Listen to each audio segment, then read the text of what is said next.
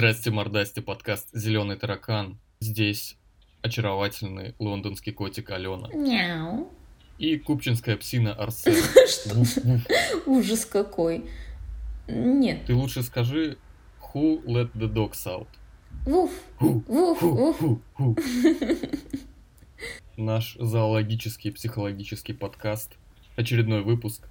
У нас сегодня одновременно и бодрящая тема, и бодрящий эксперт в лице Алены. Бодрящийся эксперт, который не спит уже 17 часов и не собирается останавливаться.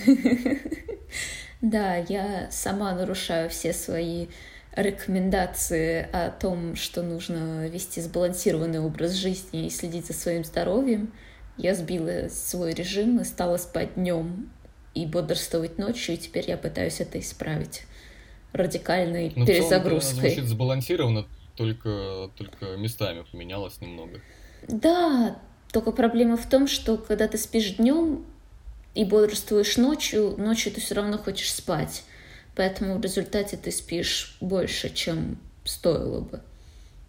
То есть ты типа и, на- и ночью спишь чуть-чуть, и Да, потом еще днем досыпаешь. да, ну А, как-то так. понятно. В общем, мне надо обязательно исправить эту ситуацию, поэтому сегодня я буду слегка заторможенная. Э, Предлагаю воспринимать это как часть шарма. Ну и, в общем, э, включать э, ускоренное воспроизведение, если вы еще этого не сделали.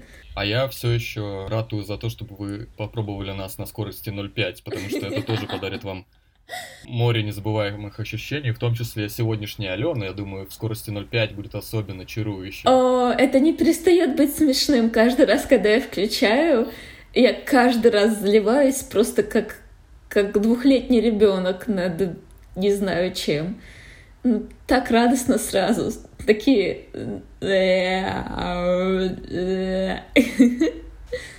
Короче, сегодняшний подкаст будет АСМРным и усыпляющим не только для вас, слушателей, но, возможно, и для нас, как подкастеров. В какой-то момент, возможно, вы будете слушать просто э, серьезную психологическую тишину и, со- и сопение. Похрапывание. Кстати, это хорошая идея. Я могу компенсировать свою тормознутость тем, что буду говорить чуть более приятным голосом. Как тебе такой вариант?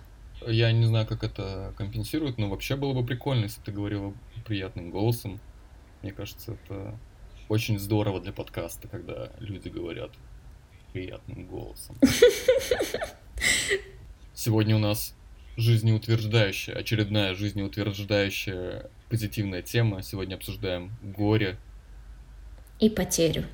Вот мы когда говорим о горе, слово всем знакомо с детства. Мы все знаем, что такое горе, но я когда начал готовиться, я понял, что я ну, не догоняю. Что такое горе? Это эмоции, это состояние, это чувство. В общем, горе это, это как? Это что? Я бы сказала, что горе — это реакция. Реакция на потерю, которая включает в себя множество эмоциональных, психологических, поведенческих, физи- физиологических компонентов. То есть там есть и эмоции, состояния, и чувства. Все внутри вот этого какого-то комплекса, который, как мне кажется, можно назвать реакцией. И эмоции внутри этого комплекса могут быть самыми разными.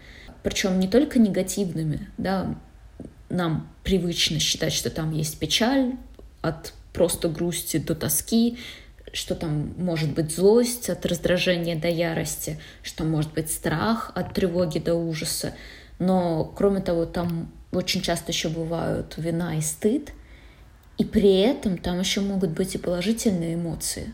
Может быть облегчение. Я только хотел сказать, что там весь спектр негативных чувств, а там как будто бы вообще весь спектр чувств. Да, это, это правда. Это очень такое много, многоэмоциональное состояние.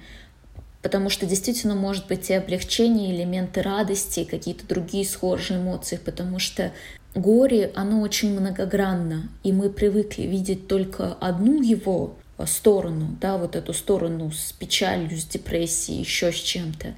И привыкли стигматизировать горе и стереотипы, ну, как бы создавать какие-то стереотипы про то, каким оно должно быть и как надо с ним, что вот только один какой-то способ есть. И это самое страшное на самом деле, что может происходить с горем и что может мешать его проживанию.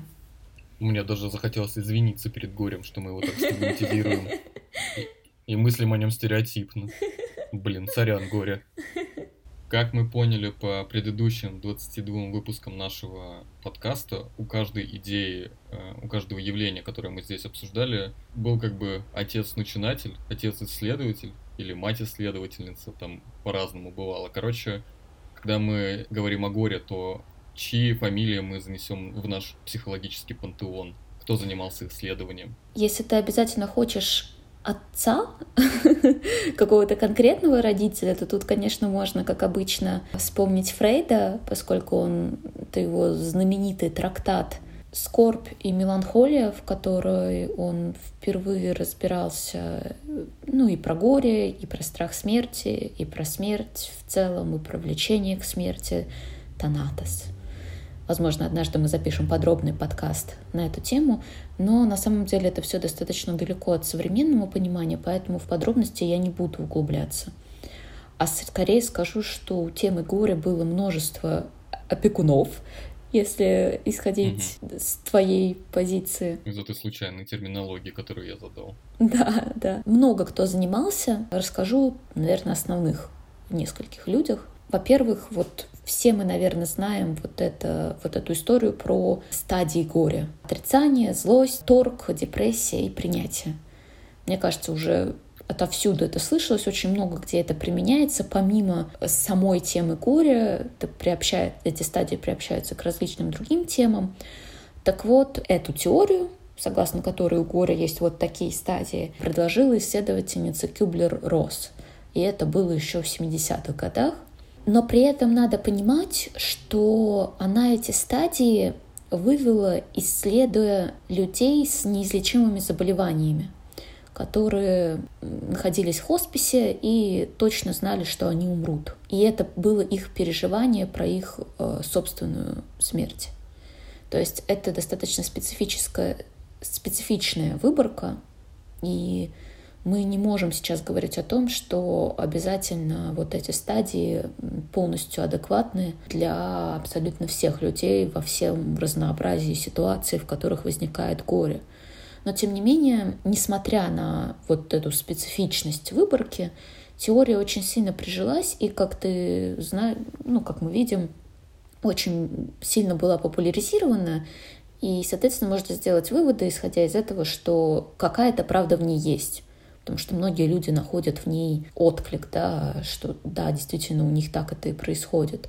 Так что, возможно, в ней есть не зерно или целый там зернище истины. И что точно можно сказать про эти э, пять фаз, так это то, что они совершенно точно не обязательно должны идти в этом порядке. Они могут сменять друг друга. То есть, пройдя одну стадию, можно перейти на другую, а потом снова вернуться к предыдущей. И на каждой стадии мы проводим разное количество времени, и, в общем, все это достаточно индивидуально, зависит от человека к человеку. Ты сказала, что в какой-то момент мы можем откатываться с определенной стадии куда-то обратно, но уже, казалось бы, прожитые стадии. А что является триггером для такого возвращения? Что угодно может быть. Это же это правда очень индивидуальный процесс. Представь, вот, например, ты достаточно долго злился по поводу факта потери чего-то, и вроде как потихоньку ты начал приходить к ну, такому снижению этой злости, ты ее выразил, примерно приблизился к принятию именно вот с точки зрения злости. А потом кто-то пришел и сказал что-то, что напомнило тебе об этой потере. Или, например, как-то посмеялся или указал на факт того, что у тебя это потеряно. И это может все заново запустить. Или никто ничего не говорил, но ты сам что-то такое прочитал или посмотрел, что было проинтерпретировано как вот отсылка к этой потере и к твоей злости, связанной с ней. Ты снова разозлился. Условно, я бы привела здесь метафору какого-то, ну не спички даже, а факела, потому что это что-то более мощное, которая должна прогореть несколько раз для того, чтобы полностью выгореть. И здесь выгореть в хорошем смысле, как вот злость выгорает, да, она полыхает, полыхает, вот это полено разгорается, но внутри него еще остаются тлеющие угли. И им нужно несколько раз до конца прогореть, чтобы там не осталось ничего, кроме пепла. Никакого. Ну, то есть вот это чувство должно исчерпать себя. Да. От... Ты выразил то, что я выражала пять минут, ты выразил двумя словами, и это прекрасно. Действительно исчерпать себя. А сам факт возвращения на предыдущей стадии, он означает, что они как-то неправильно прожиты? Я бы сказала, что это не про правильность или неправильность проживания, а скорее про динамичность нашей психики и про то, что очень редко в нашей психике что-то бывает в каком-то четком и конкретном порядке, и что скорее там есть элемент хаоса в зависимости от того, что, что привлечет наше внимание, а что в зависимости от каких-то условий окружающих среды станет более важным, в зависимости от условий нашей внутренней среды, там те же гормоны, та же усталость. Например, в какой-то момент можно просто устать от злости и на время от нее уйти, но потом ресурс восстановиться и снова появится ресурс быть Понятно, что мы говорим о ну, не, неприятных вещах, но звучит это смешно. Ну, по крайней мере, мне кажется, что отдохнул от злости давай по новой. Это, это действительно забавно, я соглашусь с тобой, но тем не менее это не менее реально. На злость нужно много энергии. Периодически мы просто устаем от этого. На принятие нужно очень много энергии. И на торг нужно много энергии. Поэтому вполне нормально периодически из всего этого вываливаться в депрессию, какое-то время там находиться, а потом возвращаться к более энергозатратным мероприятиям. И все это пока не будет сформирована новая система отношения к потере и горе не завершит свою работу. Следующее, кого я хочу упомянуть, это Боулби и его теория привязанности. Это 80-е годы. И мы уже говорили о Боулби в контексте сепарации. Да как будто бы не раз. Да, и не раз. Это очень очень классная теория, которая очень много к чему, с чем связана. Я большой фанат. И, в общем-то, какое отношение Болби имеет к горю? Он ввел такое понятие, как, если я правильно перевожу, тревога сепарации, тревога разлуки, которая и это состояние возникает у детей, когда они сталкиваются с отсутствием матери. Мама куда-то ушла, и ребенок реагирует вот этой тревогой сепарации. И Болби заметил, что там есть определенные фазы горевания вот в этом процессе реакции на уход матери. И первой стадией было такое шок и онемение, затем тоска и поиск, затем отчаяние и дезорганизация, и затем уже реорганизация и восстановление – мне кажется, из названий достаточно понятно вообще суть того, что происходит. Сначала ребенок в шоке, он не понимает, что происходит, потом ему становится очень больно и неприятно, он начинает искать маму, потом он не находит маму, и это приводит его в отчаяние и в такое ну, слегка сломленное состояние, где он не понимает, чем заниматься и что делать дальше. И, соответственно, в завершение в какой-то момент ребенок в состоянии снова собраться в кучку, и начать что-то делать и восстановиться от этой потери значимого объекта в лице мамы. И, соответственно, Болби считал, что у взрослых происходит примерно все то же самое. То есть какой-то объект или субъект дает нам чувство безопасности. Если его убрать, то у нас появляется тревога, и мы проходим вот эти описанные стадии. Но затем мы можем научиться жить без этого объекта и восстановиться. Следующим важным именем в работе с горем является Ворден. У нас он очень мало популяризирован и продвинут, но на Западе он на самом деле провел большую работу и очень много занимался горем и разработал новое понимание горя. В частности, он говорил о том, что у горя есть четыре задачи. Это принятие самого факта того, что это произошло, вот это что-то страшное.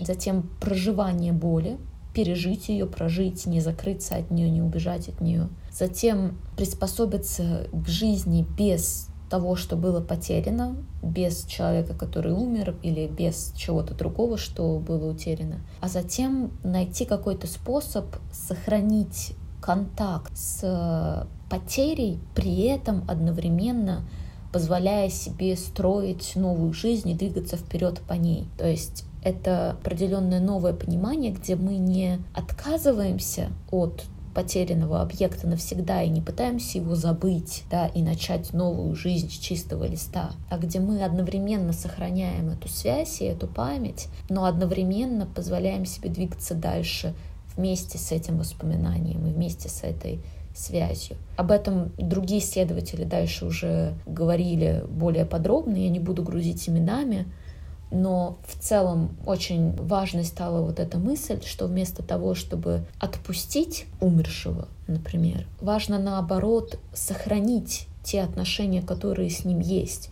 только в новой форме уже, понятно, адаптированы к тому, что этого человека здесь больше нет. Но сохранять память, не отказываться полностью от этих отношений, от, от этих чувств, от этого человека или предмета или какого-то периода жизни. Не вытеснять, а сохранять и по-новому встраивать в систему внутренних отношений.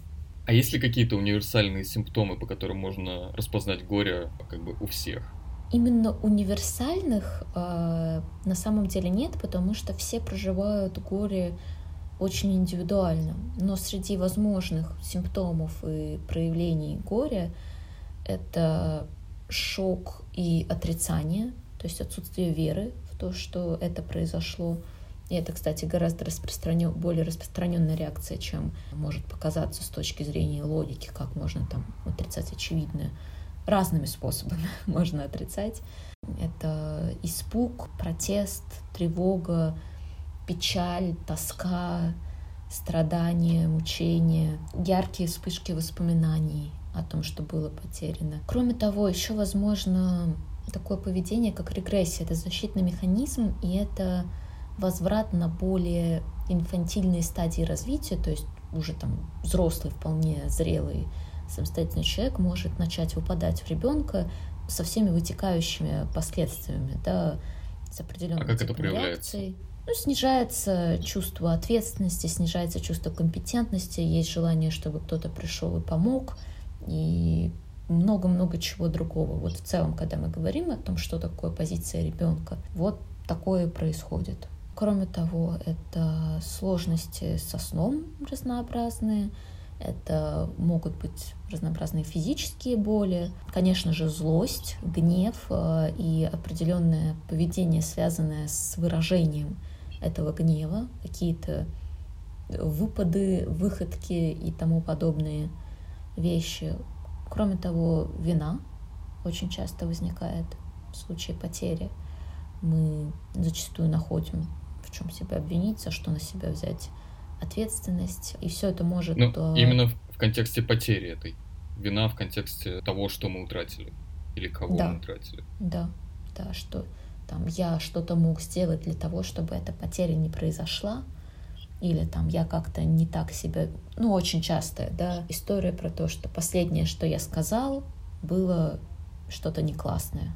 И хотя чисто теоретически, ну, ты же не знал, что это произойдет. Ты просто существовал в рамках своей нормальной жизни, и в рамках своей нормальной жизни ты сказал то, что а, ты хотел сказать в тот момент. Это не делает тебя виноватым. Но люди очень часто испытывают вину этот момент. И, соответственно, все вместе это может приводить к разнообразным проблемам в социальной жизни, там, на работе, в семье, в общении с друзьями, что в свою очередь может приводить к определенной изоляции, что в свою очередь может приводить к определенным изменениям даже в личности, то есть сильно переживаемое и уже такое хроническое горе может поменять личность человека, может оставить очень-очень большой след.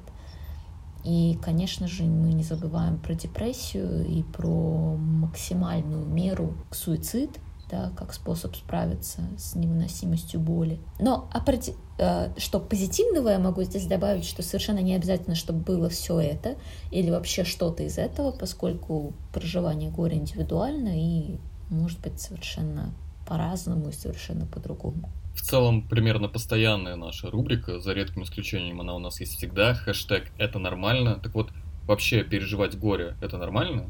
Да, это абсолютно нормально. Вообще уникальность горя в том, что абсолютно все люди с ним в какой-то момент сталкиваются. И даже если мы не говорим о различных других видах потерь, которые сопровождают вообще нас ежедневно практически, но даже деньги из кармана класси... выронил. Ну да, это тоже потеря. Ну ужас, что ты делаешь? Какой ты циничный. Что, а я, у меня был у меня был случай, когда я э, в таком мерзком, знаешь, э, сельском туалете полторы тысячи выронил, пытался их прутиками достать оттуда. Я видел, как они тонут вот в этой вот э, вкусной кашице. Извините, пожалуйста. О, боже. Я, я видел, как, как эти полторы тысячи без, без, безвозвратно от меня уходят. И... О боже. Мне было очень неприятно. Я столкнулся я... со всеми стадиями проживания. Я тебе очень сочувствую, это правда больно. А как ты оказался в сельском туалете? Ну, это не... Я сказал, что это как бы сельский туалет, на самом деле это вполне себе... Ну, короче, у нас есть вот этот пляж Ласковый на берегу Финского залива. И пару лет назад, сейчас там как-то более-менее облагораживается территория, но пару лет назад там были такие ужасные туалеты только, где просто дырка в полу. Ой. А мы... Да, и мы сидели просто компанией долгое время, и у меня деньги были вложены, знаешь, вот этот маленький кармашек для зажигалок. И, видимо, я так сидел, что они потихоньку, ну, я сидел и двигался, и они потихоньку кверху подталкивались, и потом просто, когда я как бы произвел, зайдя в туалет, некоторые манипуляции с джинсами, э, они просто там хватало небольшого легкого толчка им, чтобы они просто э, так очень гра- грациозно выпали и и дальше я уже рассказал, что было. Это ужасная история. Мне правда жаль, что с тобой это произошло. Ну хорошо, в итоге, то есть каждый из нас сталкивается, даже если не с утратой, видимо, близких людей, что ты хотела сказать, пока я не вмешался со своей очаровательной историей про туалет сельский. Это история с запахом, я думаю, что все почувствовали этот душок. Так вот, в итоге каждый из нас э, сталкивается с чем-то подобным, и дальше... Еще, кстати, есть мнение, что горе — это самое интенсивное чувство. И это достаточно спорный вопрос, потому что я не понимаю, какие есть доказательства у этой точки зрения. Но потенциально, если так представить себе, то при определенном стечении обстоятельств определенное горе может быть действительно максимально интенсивным из всего того, что мы можем испытывать, и не в последнюю очередь из-за того, что одно горе вмещает в себя массу других чувств. И они вот да, это то, о чем я думал, что там просто столько всего намешано, что действительно это похоже на правду. Да, да. И в целом горе настолько нормально, что даже есть такое веяние, как депатологизация горя, поскольку на самом деле мы живем в обществе, которое боится смерти и таких и длинных отрицает... слов сложных.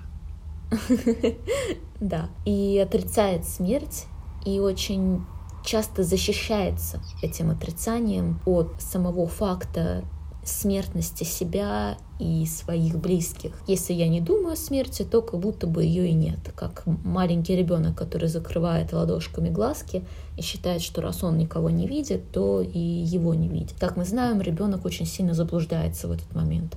Точно так же и мы заблуждаемся, что если мы не думаем о смерти, то ее и нет. Она по-прежнему там, она по-прежнему пронизывает все живое, она по-прежнему неотделима от живого. Где есть жизнь, там есть и смерть. И я прямо... Ну, э... я все-таки хочу сказать, что некоторые много думают о смерти, например, готы. Значит ли это, что нам всем надо стать готами? В какой-то степени. Это очень-очень притянутая за уши метафора, но можно сказать, что в какой-то степени нам всем нужно стать готами. И да, я это произнесла, ты можешь гордиться собой, что ты добился этого.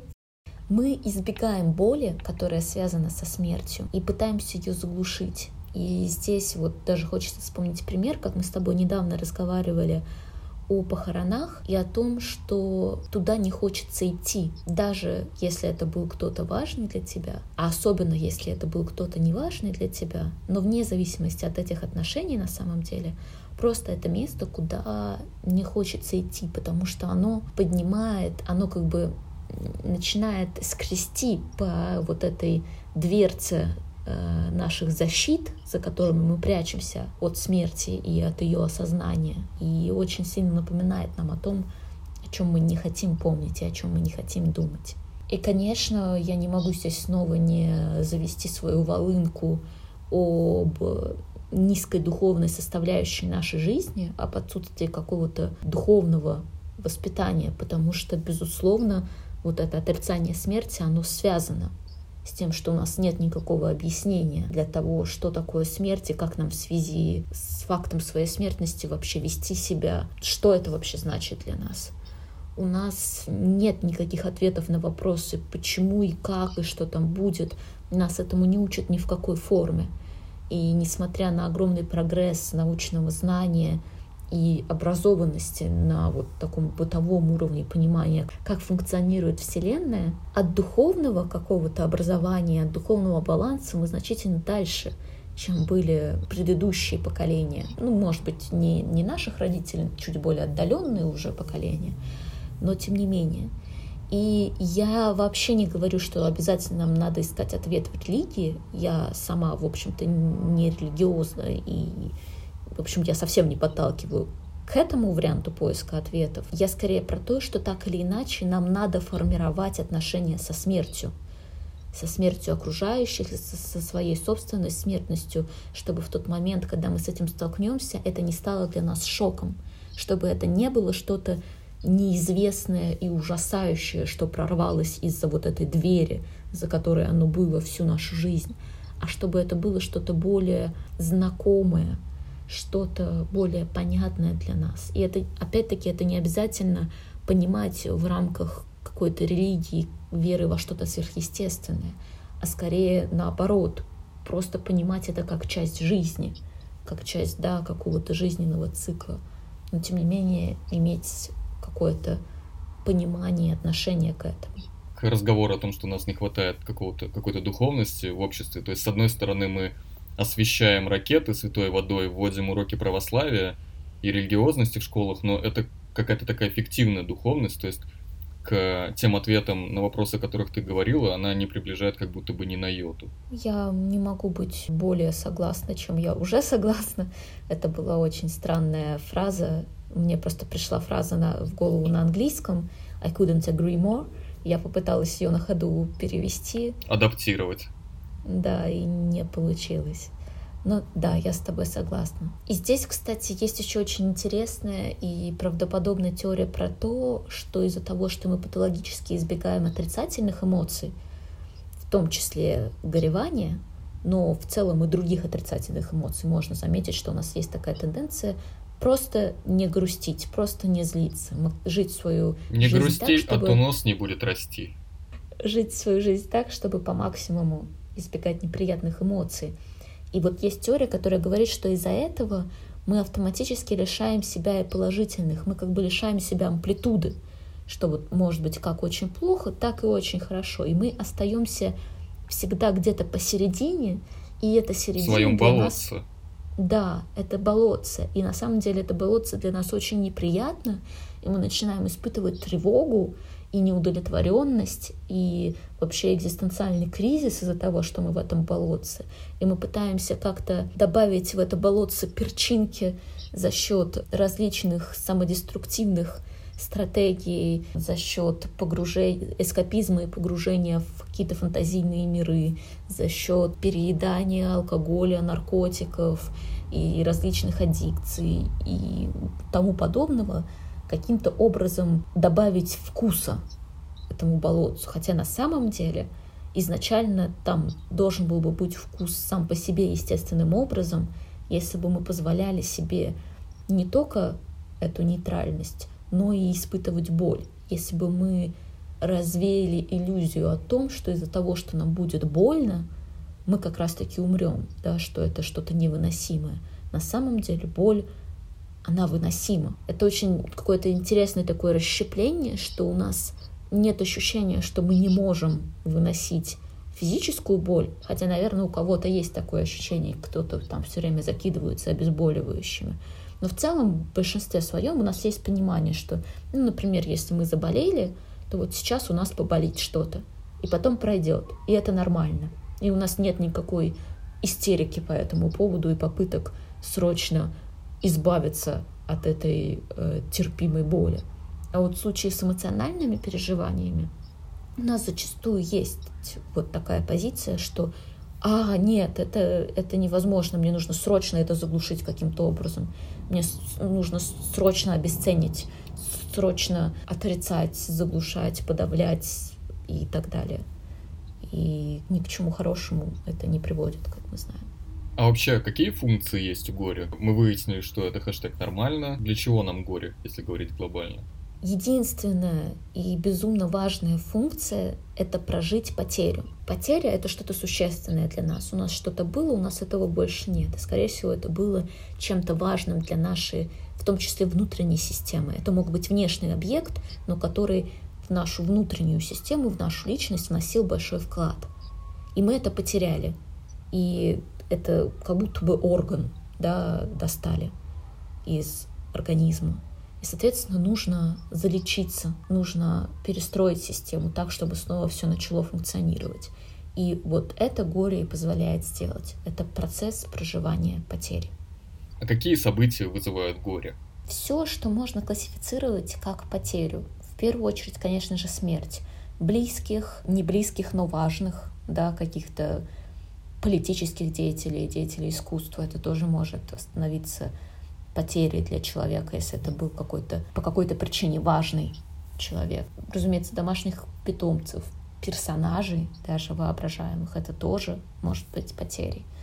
А, кроме того, конечно, расставание, смены работы, жилья, страны, болезни, старение и взросление в целом, потому что в эти моменты мы теряем себя прошлых, и мы теряем определенный образ жизни, и в случае старения мы теряем определенные возможности, например, и здоровье, и еще что-то. В целом это какие-то изменения, которые подразумевают, что что-то, что раньше у нас было, больше этого у нас не будет. И все это классифицируется как потеря. Любая потеря вызывает реакцию горя. И кроме того, здесь мне хочется рассказать вам о очень интересной теории. Я уже вскользь о ней где-то упоминала, как мне кажется, в сторис, но это а, Фрэнсис Уэллер, и он предложил такую теорию, если я правильно перевожу, пяти врат горя.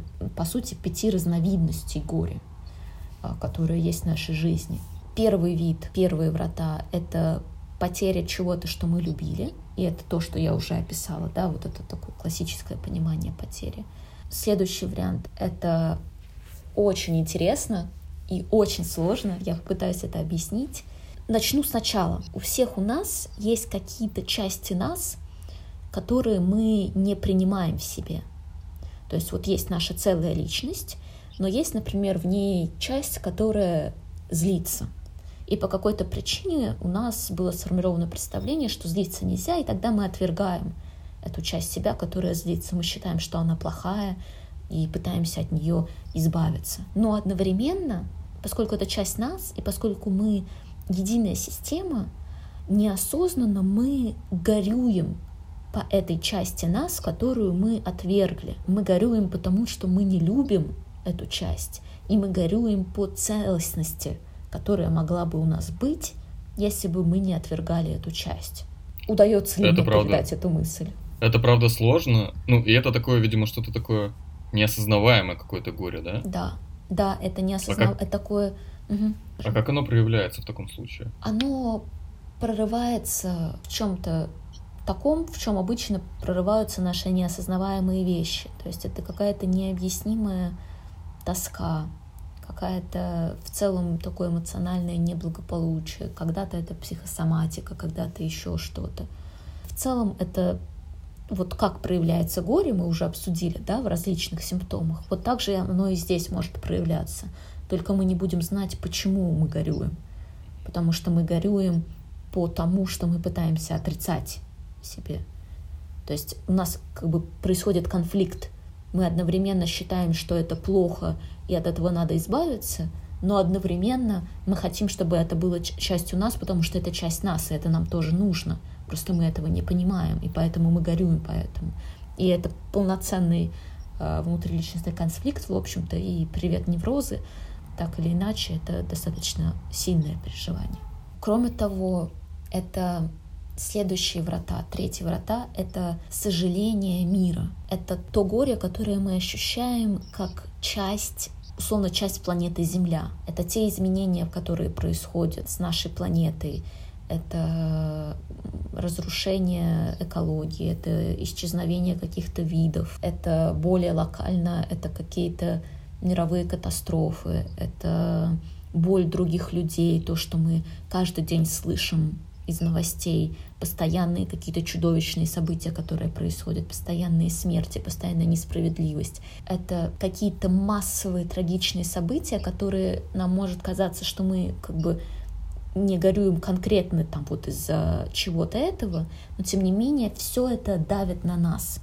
И все это вызывает в нас реакцию горя, которая опять-таки может быть неосознаваема, но которая есть и которая присутствует, и которая какой-то эффект имеет на нас. Четвертые врата — это на самом деле то, что я не совсем понимаю, но попытаюсь объяснить так, как я понимаю — это что-то, что было у наших предков и что мы должны были бы тоже получить, но не получили. И если я правильно понимаю, то речь идет как раз о том, что мы тоже уже немного обсуждали, а именно про то, что наша психика, она это психика человека тысячелетней или даже много тысячелетней давности, а вовсе не психика человека, который живет в информационную эру.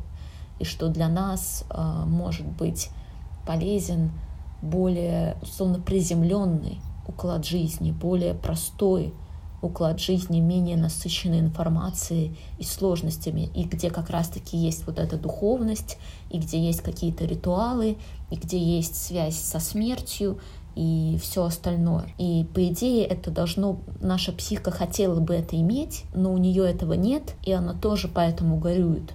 Условно горюет по определенной простоте и понятности мира. Но вот здесь это уже мои фантазии, если честно. Я не знаю, имел ли автор в виду именно это.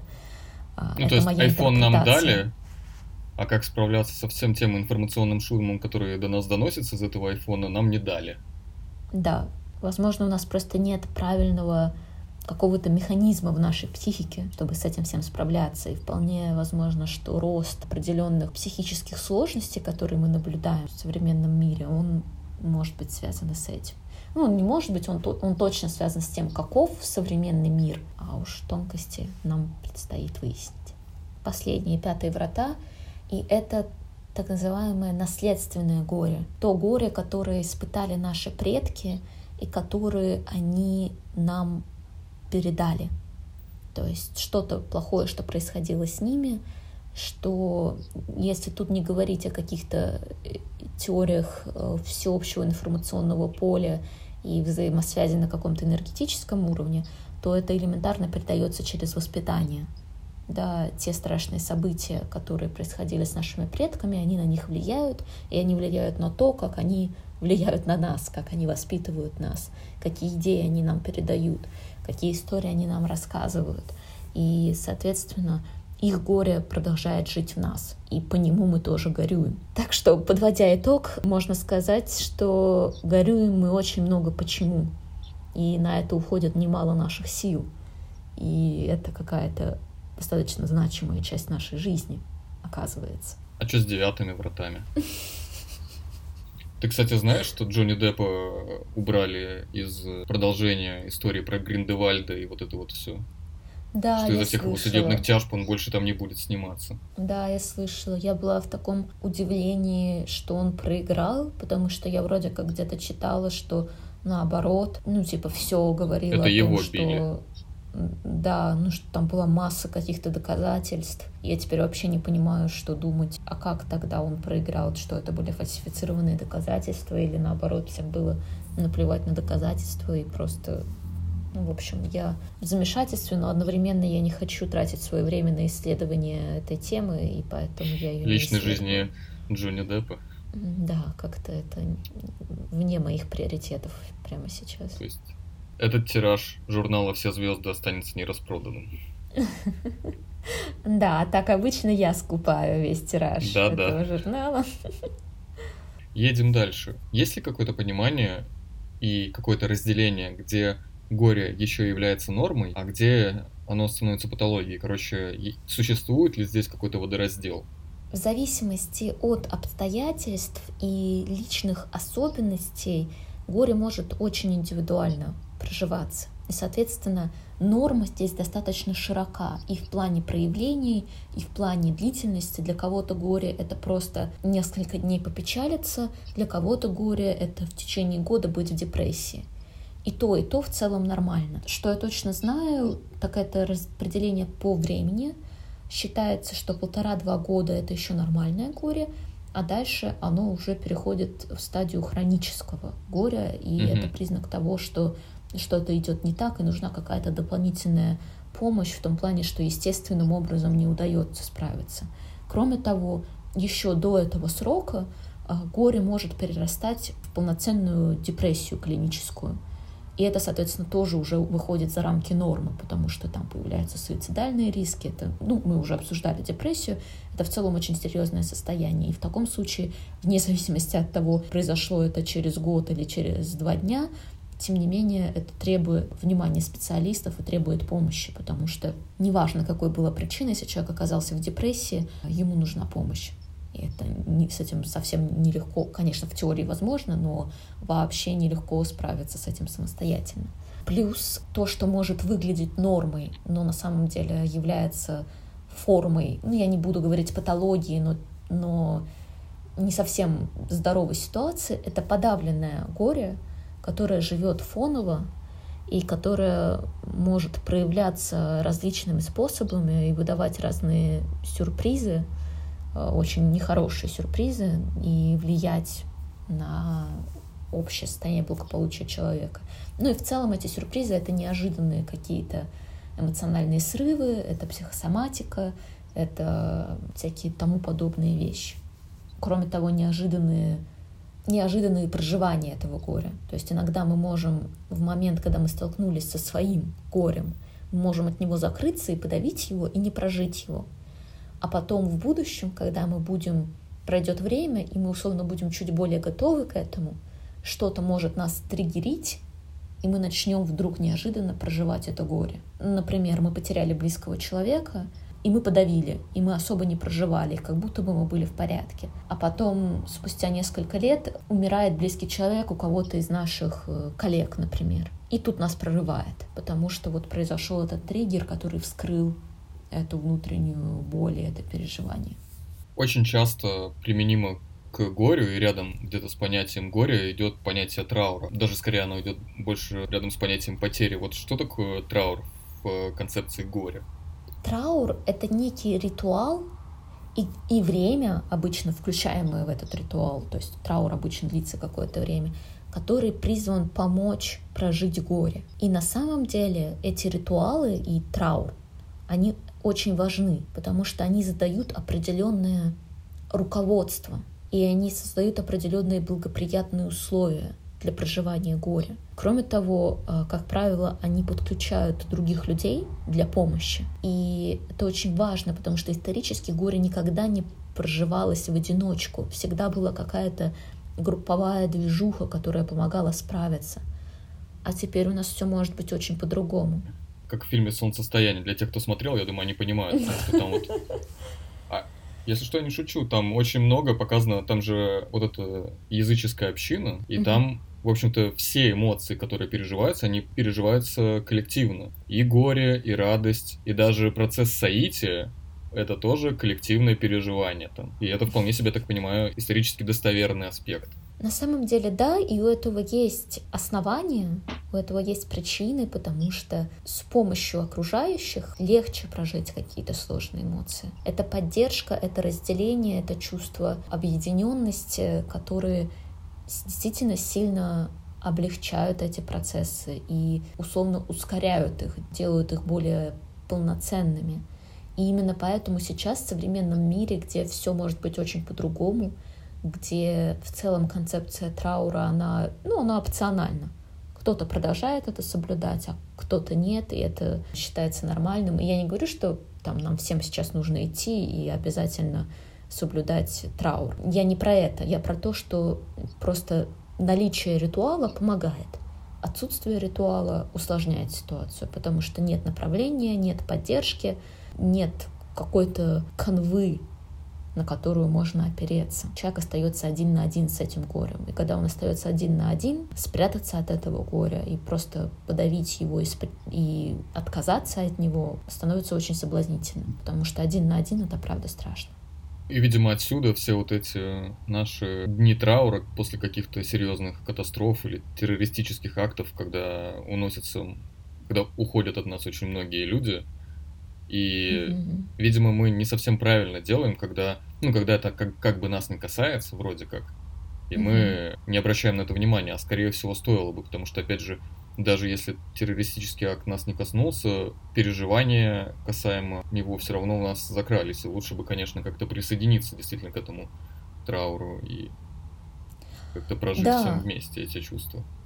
Да, я сама всегда была человеком, который думал, что меня это не касается. Но теперь, когда я больше знаю на эту тему и ну, просто больше знаю, да, я начинаю понимать, что да, ты абсолютно прав. И, по сути, когда нам кажется, что мы ничего не чувствуем по поводу, и нас это совсем не касается, скорее всего, мы отрицаем эти чувства. И на самом деле оно еще как нас касается, еще как нас беспокоит. Просто мы закрываемся от этого, чтобы опять-таки не сталкиваться с этой болью. И при каком-то идеальном раскладе, при наличии какого-то духовного понимания всей этой темы смерти и горя в нас, мы бы, да, посвящали время тому, чтобы выразить свои чувства по поводу этих событий и как-то соприкоснуться со своим горем на эту тему. И это опять-таки отсылаясь к этим вратам горя, что это все равно все на нас воздействует. Пусть фоново, пусть неосознаваемо, и мы это в себе копим и несем.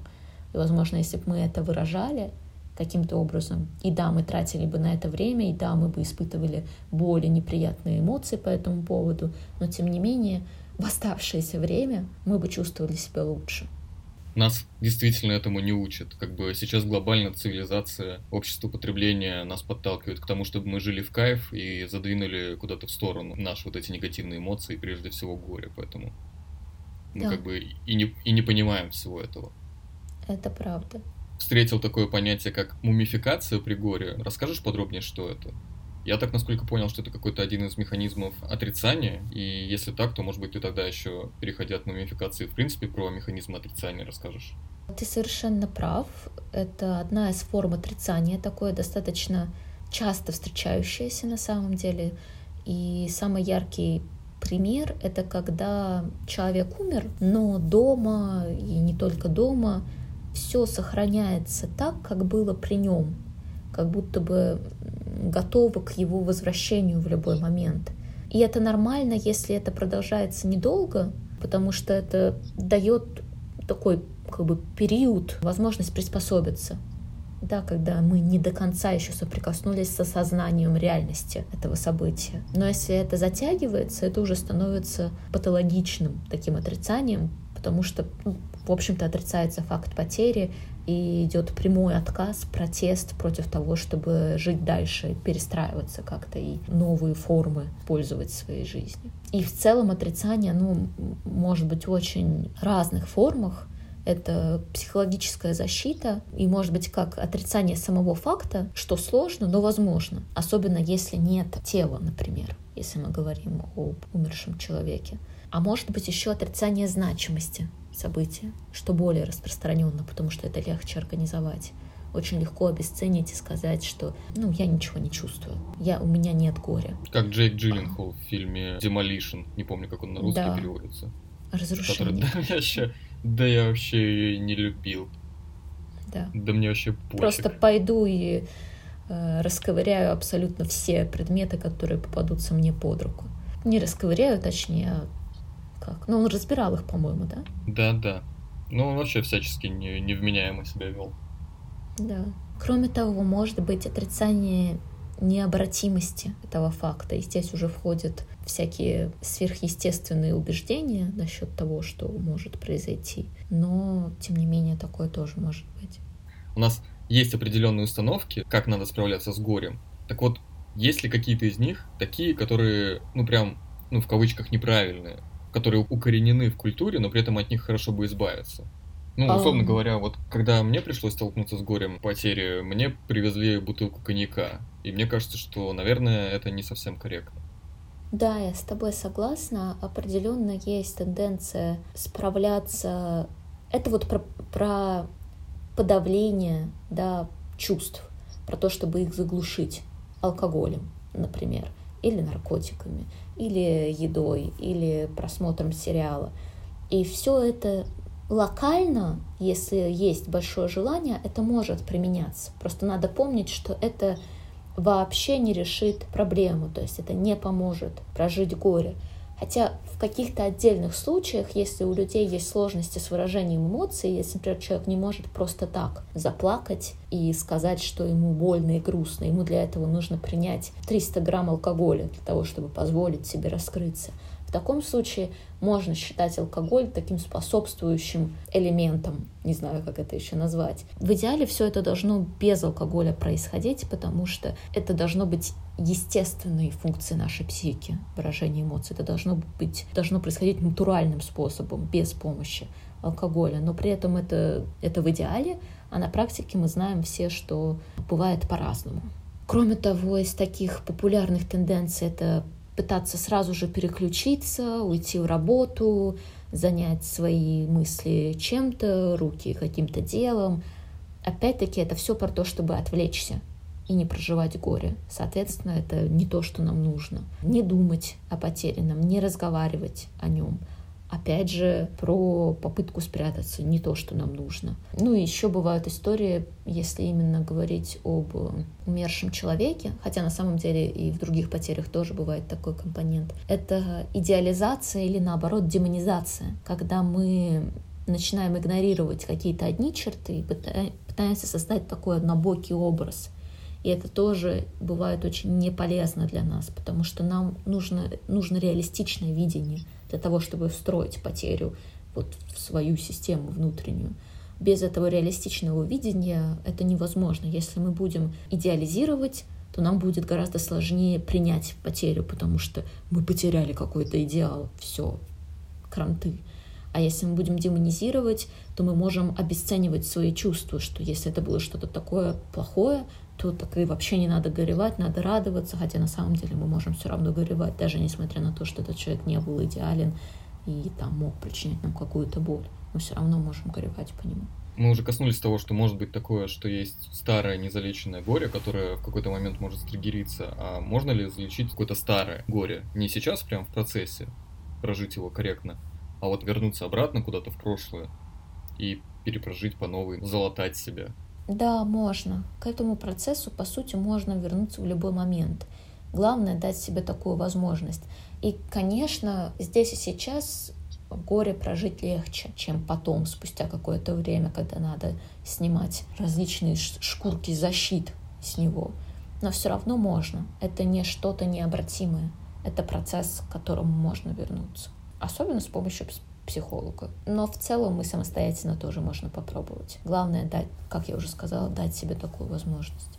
А вот, собственно, тогда переходим к вопросу о том, как помогают психологи и как помогают психологи в процессе проживания горя. В чем их функция там? Психолог сначала слушает и тем самым разделяет боль и поддерживает, и находится рядом. Это как раз-таки про то, чтобы не быть одному в этом процессе. Кроме того, он помогает пройти нужные этапы, не просто бесцельно бродить в этой боли, а немного структурировать этот процесс и направить его в сторону принятия и выстраивания новой жизни. Кроме того, психолог помогает обратить внимание на защитные механизмы и вывести внутренние процессы на поверхность, на осознаваемый уровень. А процессе, как бы, не знаю, лечения горя Наверное, слово лечение здесь некорректно, но, короче, применяются ли медикаменты? Лекарства могут применяться для того, чтобы снять или облегчить симптомы депрессивные, тревожные, проблемы со сном.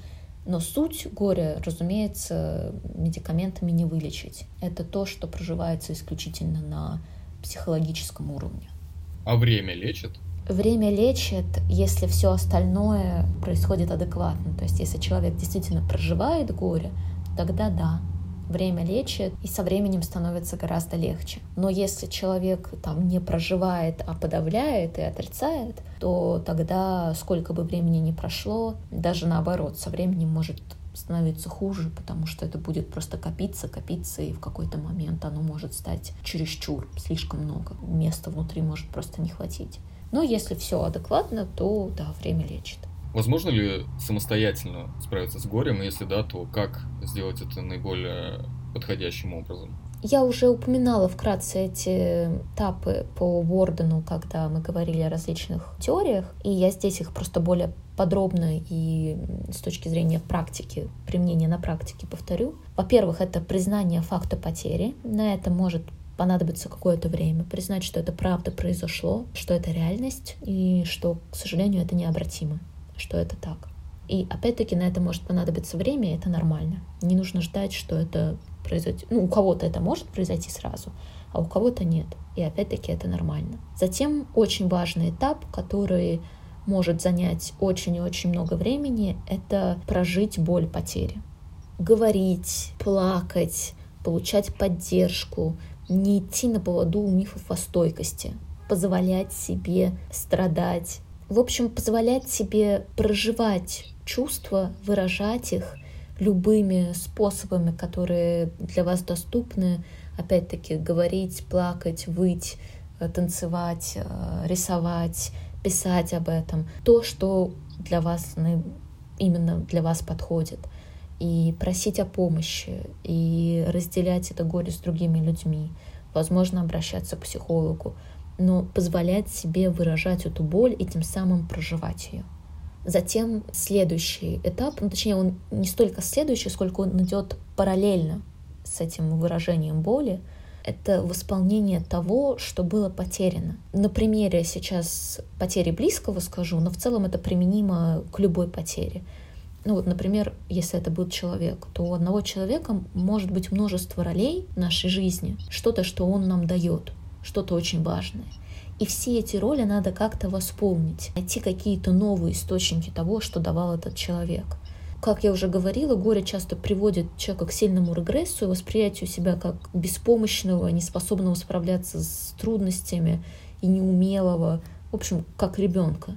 И важно вернуть себя вот в эту взрослость, вернуть понимание, что ситуация под контролем, и что мы защищены, что мы в безопасности, что у нас есть какие-то источники поддержки, помощи, а что-то мы можем сделать сами, и что в целом мы защищены, что система снова полноценна, что система снова покрывает все наши потребности. И заключительный этап, который тоже на самом деле может идти параллельно с предыдущими, но он становится заключительным. Это выстроить новые отношения к умершему и продолжить жить.